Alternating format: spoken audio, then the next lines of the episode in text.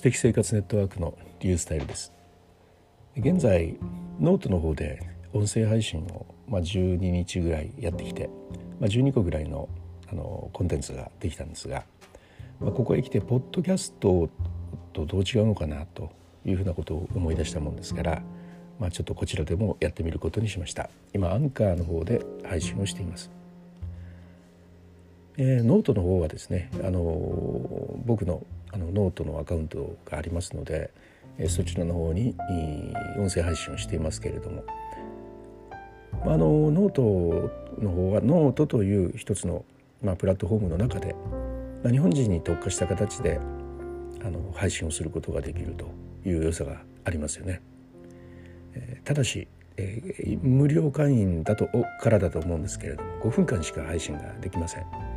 今朝早速ノートの方でこの話を同じことをやったんですけれども5分超えちゃってですね途中で止まってしまってました、まあ、そういうような形があって、まあ、私はあの知的生活ネットワークラジオという YouTube の動画もやってるのでそちらと連携をしようと思った時にはノートの内容を動画の方で使うとなると5分までしかできないということでですねあそれならポッドキャストの方がやっぱりいいんじゃないかなというふうに思うようになったんですね。まあ、他にもいろいろ調べてみたんですけれどもポッドキャストって、後ろに BGM 入れられますよねなかなかそれがいいなと思って、えー、います。であのー、予約配信がねポッドキャストはできるらしいですね僕まだよく分かんないんですけどもノートの方ではね有料会員のみができるということで、まあ、月額500円ですか？払うことによってできるということですよね。うんそれであのまあそれができないと。実際朝配信しているのでね。朝7時前に実際にリアルタイムで音声を入れていかないと私の場合はいけないんですよね。前の日にやっとくということはできないので。そういう意味ではポッドキャストはようやく配信ができていいかなというふうにねで思っているところですね。でのポッドキャストはねあの配信プラットフォームのことを考えないといけないみたいですね。 Apple Podcast とか Google Podcast とかスポーツ Spotify ですか、まあ、9つぐらいなんかあるそうですよね。まあ、その辺のことをいろいろ考えないといけないみたいなんですけれども、まあ、ノートはねそれがないので、まあ、プラットフォームがどうだとかいうことは考えずにいいんですけれどもただしですねあのポッドキャストの方はそれだけプラットフォームがあるということでとりわけあのアップルのポッドキャストがあるということでかなり広い範囲にリーチできる良さがあるということでですねうんなるほどたくさんの人にやっぱり聞いてもらえるという良さがあるんだなということが分かりましたしまたあのポッドキャストにはですねプレイリスト機能とかあの自動配信機能があるようで、まあ、この人のフォローをするみたいにしとけばその人のずっとなんか自動的にどんどんかけてくれるというようなねことがあるみたいで。それならね例えば車の中とかで聞いてくれてる人なんていうのはずっと聞き続けてくれるんじゃないかなというようなね気もしてまあ多くの人に長く聞いてもらえるのがポッドキャストかなというような気がしますね。まあ、そういうことをいろいろ考えていくとですねでノートはやっぱり SNS でいろいろな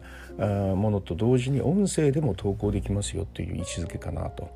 でポッドキャストはネットラジオというね位置づけでもラジオなんだということでね特化したあことができるのかなというふうに思っているところです。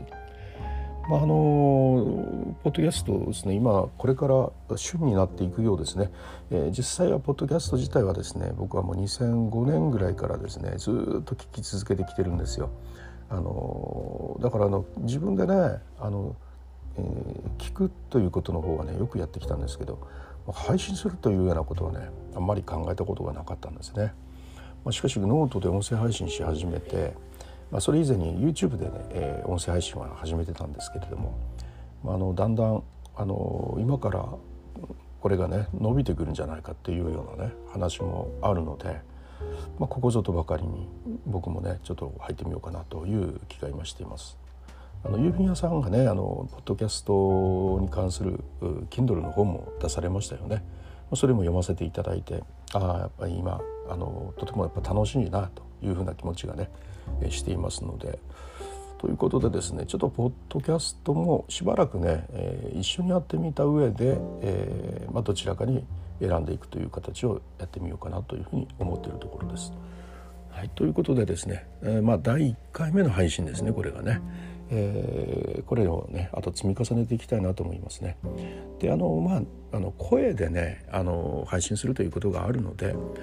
あのまああの1日1回っていうような形ではなくてですねもう何度も何度もやってもいいかなと。要するにコンテンツを積み重ねていくという言葉で積み重ねていくということなんでね